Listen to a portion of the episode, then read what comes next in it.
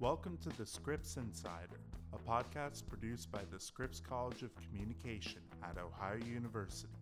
The Scripps Insider connects students, faculty, staff, alumni, and friends of the college by covering events and activities that make the Scripps College a premier destination for communication education. Here are your hosts, Abby Marshall, a journalism major in the E.W. Scripps School of Journalism, and Scott Titsworth, Dean of the Scripps College of Communication. Scripps Insider is recorded live in Podcast Studio One from Schoonover Center, home of the Scripps College. Hi, I'm Scott. And I'm Abby.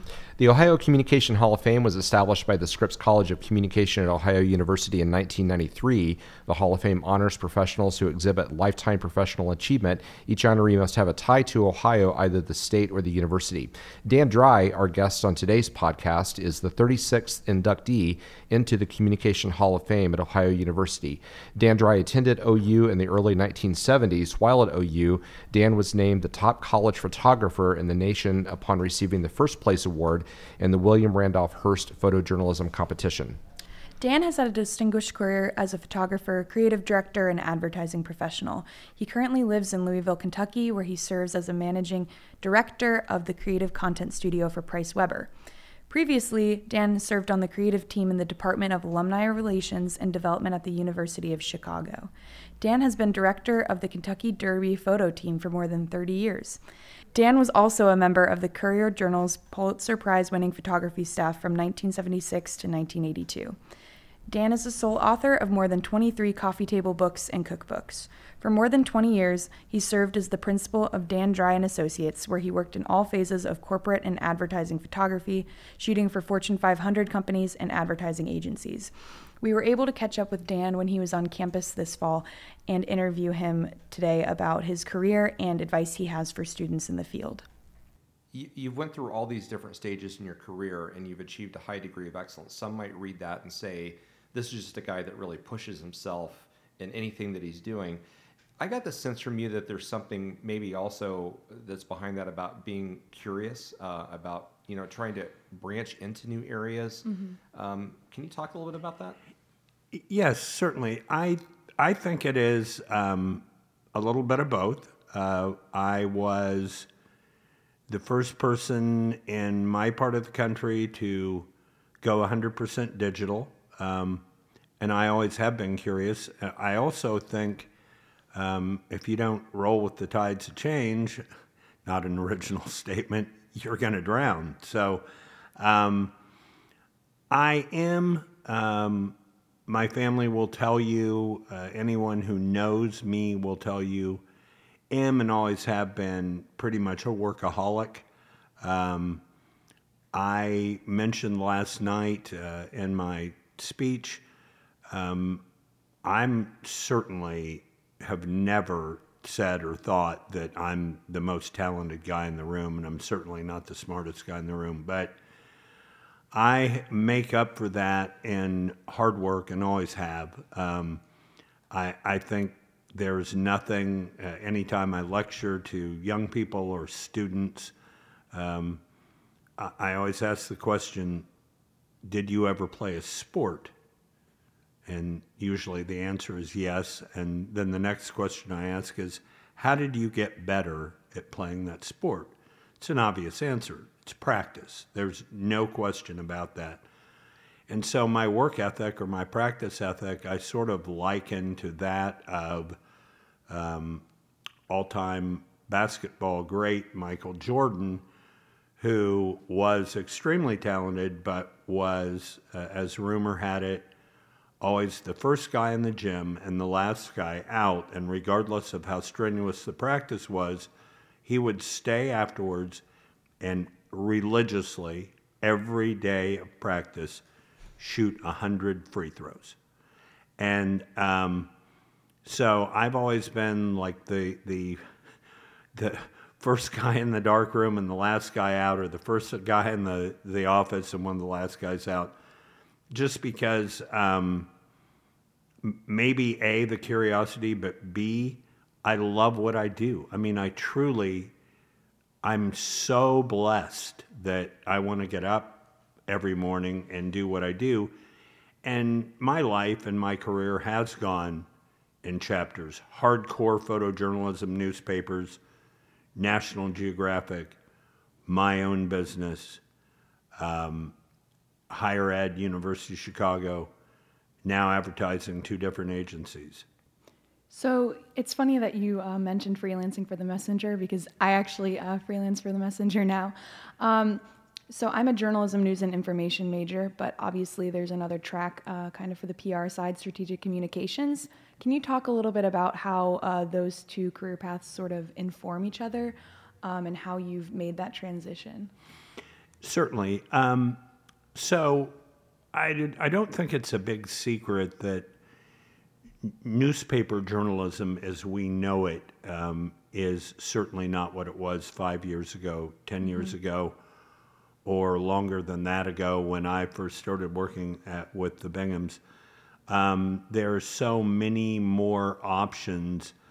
And I think that if you do have a good journalistic base as far as writing, as far as visuals, even as far as news judgment, when I look at a lot of the successful people that I know who are with major corporations, with hospitals, with even smaller companies, um, in the music business, whatever it is, most of the super successful ones have a basic knowledge of journalism and some type of a journalistic background, even if it is something as simple as they were on the high school paper, they were on the college paper, they worked at the college radio station, they worked at a television station.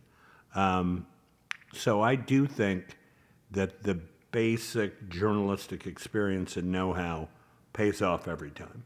Hmm. And can you talk a little bit about how the advertising industry has changed recently from your observation? Certainly. So, one way it has changed, getting back to the newspapers and getting back to print advertising. And I spoke with about this in a class this morning. Is that um, back in the day, the day being you know five years ago, seven years ago, certainly ten years ago, um, you had print advertising, you had television advertising, and you had radio. And now, as we all know, um, probably one of the most prolific forms of advertising is social media, um, paid for media uh, on social platforms. Um, certainly, TV advertising is never going to go away, as was just evidenced uh, in the onslaught of advertising purchased by candidates in the midterm election. Mm-hmm. Um, and uh, certainly, print uh, is is not dead by any stretch. I mean, there are so many magazines out there. Absolutely. Um, and uh, you know, but I I do think that uh, advertising agencies, uh, the successful ones, are nimble. I mentioned that we have been around 50 years. Uh, we have the largest digital presence of anyone in our area because uh, I have a CEO who has a lot of foresight. And years ago, I mean, started hiring um, developers and back end coders when a lot of people were uh, farming that out. And um, so I think that anyone who is not digital savvy, um, definitely they're in a world of hurt and going to miss the boat.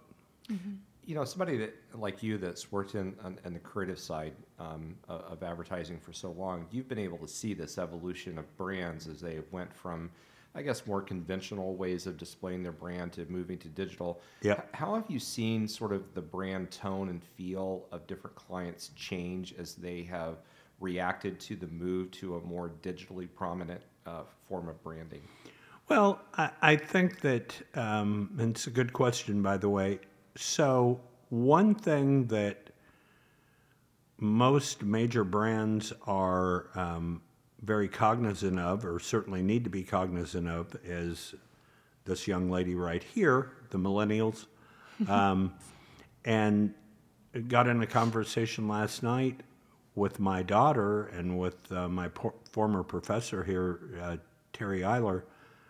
We were talking about newspapers. I mean, that kid hasn't like picked up and looked and held a newspaper uh, probably ever. I mean, we always got it in our home, but you know, I, I'm thinking that advertising has changed, and, and I think brands have evolved where, you know, they know that, yes, you do have to have great packaging. There's no question. I just did a couple weeks ago uh, judged an international packaging awards contest, and certainly there you had, you know, this amazing stuff.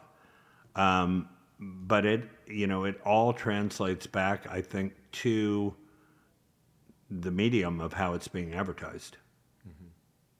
Absolutely. Um, and I'm not personally in the advertising side, but uh, I know that from a student standpoint, a lot of us are preparing for careers. So I was actually in your gallery um, yesterday and looking at some of the pictures you've taken, and especially the food pictures. Um, another ambassador and I were talking about how difficult it is to capture food. Um, so, can you talk a little bit about how students can best prepare themselves for the creative side of advertising and PR right now? Again, I think it goes back to practice and it goes back to practical experience. I think that if you want to get in the advertising business, there are tons of um, internships out there, many of whom do not pay, but to be able to be around, uh, ours happens to it at, at Price Weber, but you know, to be around advertising professionals and to see how it's done. Uh, I understand that OU now has um, their own student run ad agency, and um, anything that you can get as far as experience goes.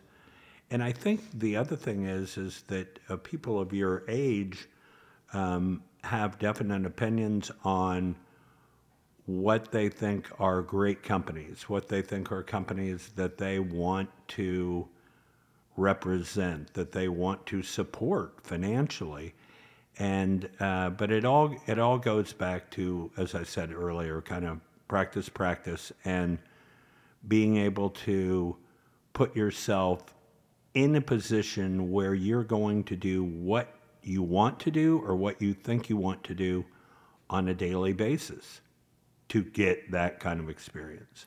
To kind of play off of Abby's question, so you know you've you've been in the field long enough. You've interviewed you know probably hundreds, if not a thousand people, you know over the course of your career for Yep. positions.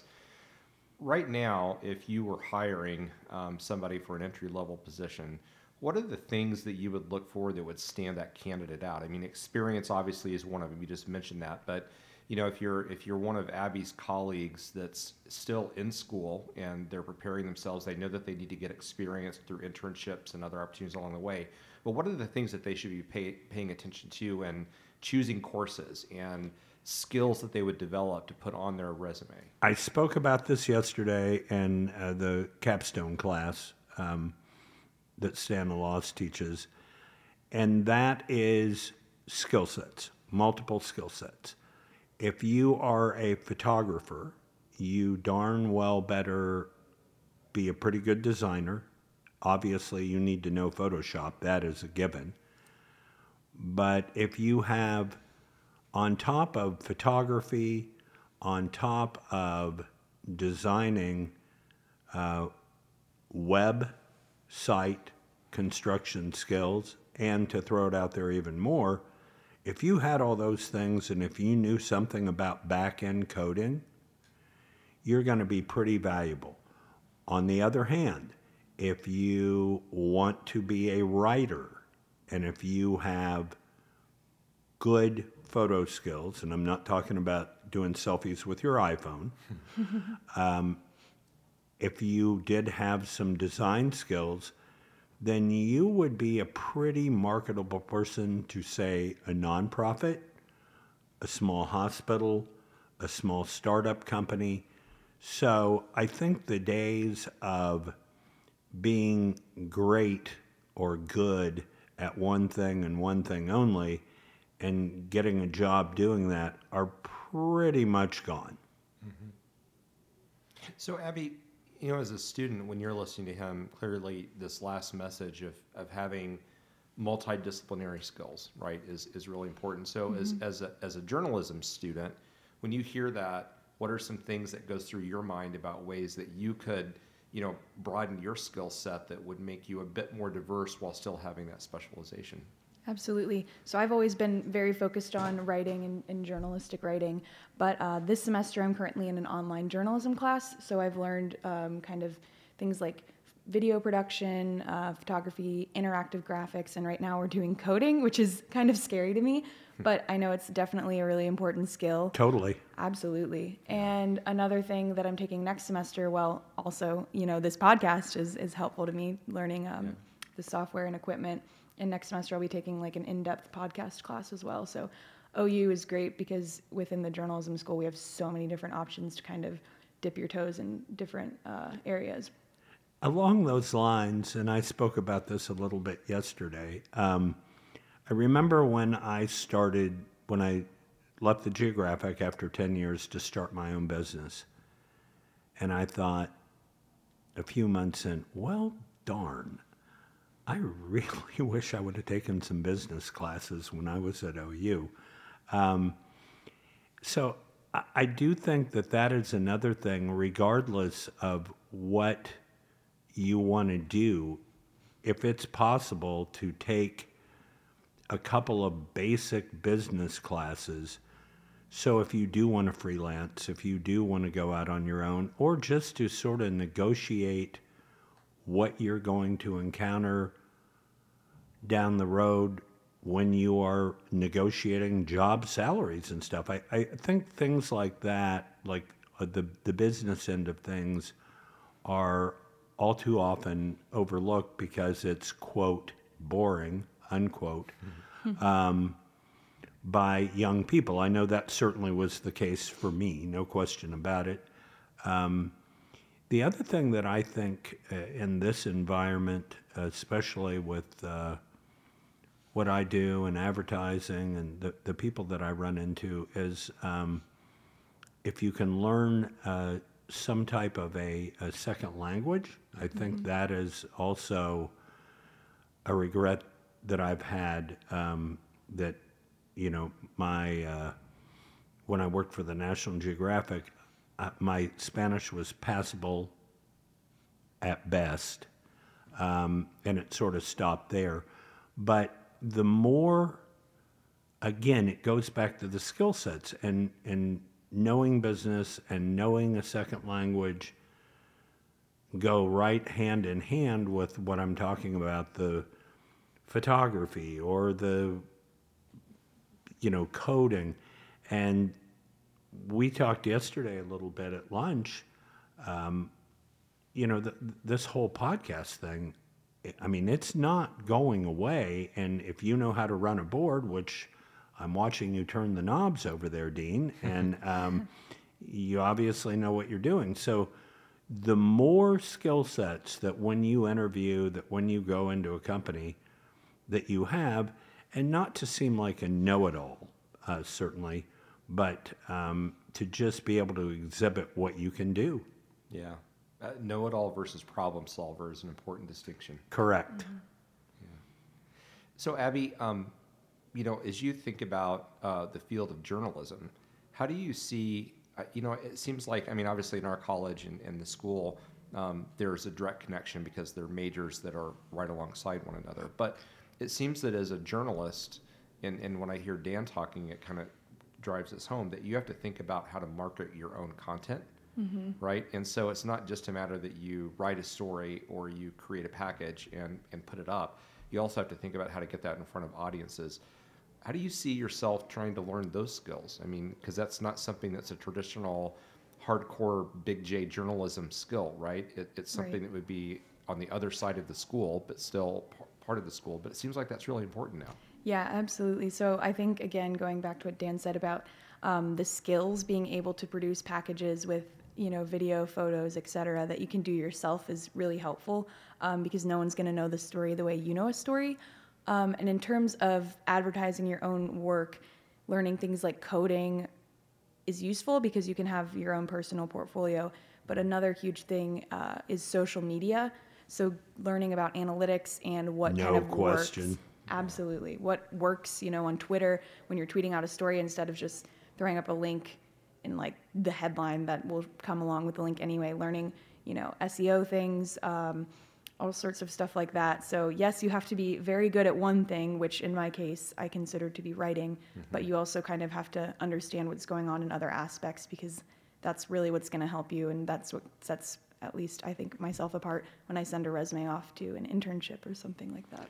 And I will say, speaking of the strategy, I mean, we have three dedicated people at Price Weber, and that is all they do is strategy and research, branding strategy and branding research. And our clients, uh, we have a lot of clients who are with us because of some of those folks and, and what we do. So that's certainly another skill set. If you can learn some branding and strategy, I mean, more power to you.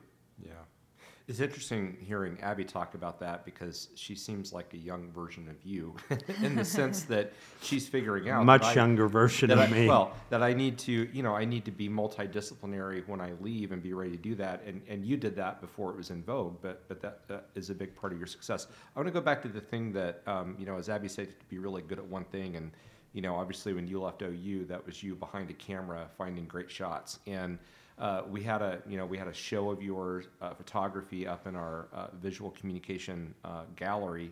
Um, where we just had great pictures, everything from coal miners. That was my favorite one, by the way. yeah, well, thank you. Yeah, I really love that one. Um, a- a picture of Muhammad Ali. Uh, so just a great portfolio of pictures that were in there. Do you have a favorite picture that you took? You know, I get asked that a lot, and um, certainly the most famous picture that I've shot, I guess, would be the Ali picture that mm-hmm. you're talking about. I mean, he's in a restroom, taping his hands. It was uh, by himself, and that was near the end of his career. He was in his very late 30s. Um, as far as a favorite picture, and I usually say this, it sounds trite, but yeah, my favorite picture is the one that I'm going to shoot tomorrow. Hmm, yeah. Can do you have a the story maybe behind the Ali picture? I do. So um, I had come from OU uh, at a very young age, and um, I was in Louisville working as a pregnancy replacement for the Courier Journal. Um, Muhammad Ali was going to be doing an exhibition fight. As I say, his career was pretty pretty well over. Um, by an unknown heavyweight, also from Louisville, a guy who went on to to be a champion several times, a guy by the name of Greg Page, for those out there who are into boxing. And um, I was a pretty brazen guy uh, when I was in my teens. Uh, most people would say I still am. Um, and so I talked my way into the locker room where he was, and he was sitting around, and I, with a bunch of his buddies and family members, and and I saw him get up, and he had two rolls of tape in his hands, and he didn't say anything, and he walked to this tiny bathroom. That the door was open. He opened the door and he shut the door, and I thought, Jesus, is I mean, you know, the guy's a multimillionaire. He has all these handlers, his trainers, entourage. I mean, he even had his own photographer, uh, Howard Bingham, who went everywhere with him. And so I thought, there is no way in the world that guy is back there taping his own hands. And my former, one of my former professors from here, Chuck Scott, always said that you know one of the things that um, I uh, was was extremely inquisitive, and he also uh, said uh, that I didn't have a whole lot of fear. He used a different terminology uh, than that, but um, uh, so I thought, you know, what do I have to lose? Um, and I knocked on the door, and um, I said, "Champ, may I come in?" And I thought, God, this is going to be really embarrassing if he's back there using the bathroom. But um, fortunately, he wasn't. And um, he let me in, and then all of a sudden, like this, like rush of fear that I'd invaded something came over me. So this was back in the film days. I put my camera to my eye, clicked off um, four frames, and said, "Thank you." And he nodded, and I walked out the door, and um, that photograph that has been seen all over the world, that is now in a new book that has just come out, um, that a publishing company did with the Courier Journal. Uh, that photo was just featured uh, in a New York Times blog. I mean, it's it's by far my most famous photo, and and that's pretty much the backstory behind it. Um, very involved in philanthropy uh, down in my uh, hometown, Louisville, and I've probably donated that framed, signed by me, hand signed by me to hundreds of auctions, and that photo has raised tens of thousands of dollars for charities. That's great. Dan, I want to thank you for being here and more importantly, congratulate you for being the 37th inductee into the Communication Hall of Fame. I'm pretty stoked about it. I tell you, it's amazing. Thank you for listening to the Scripps Insider. You can follow this podcast through popular podcasting apps such as Google Play and iTunes, or by visiting the Scripps College website at ohio.edu slash Scripps College. You can also connect with the college through social media on LinkedIn, Twitter, Facebook, Instagram, and YouTube. Simply search for the Scripps College of Communication to like and follow our posts. Thank you for listening.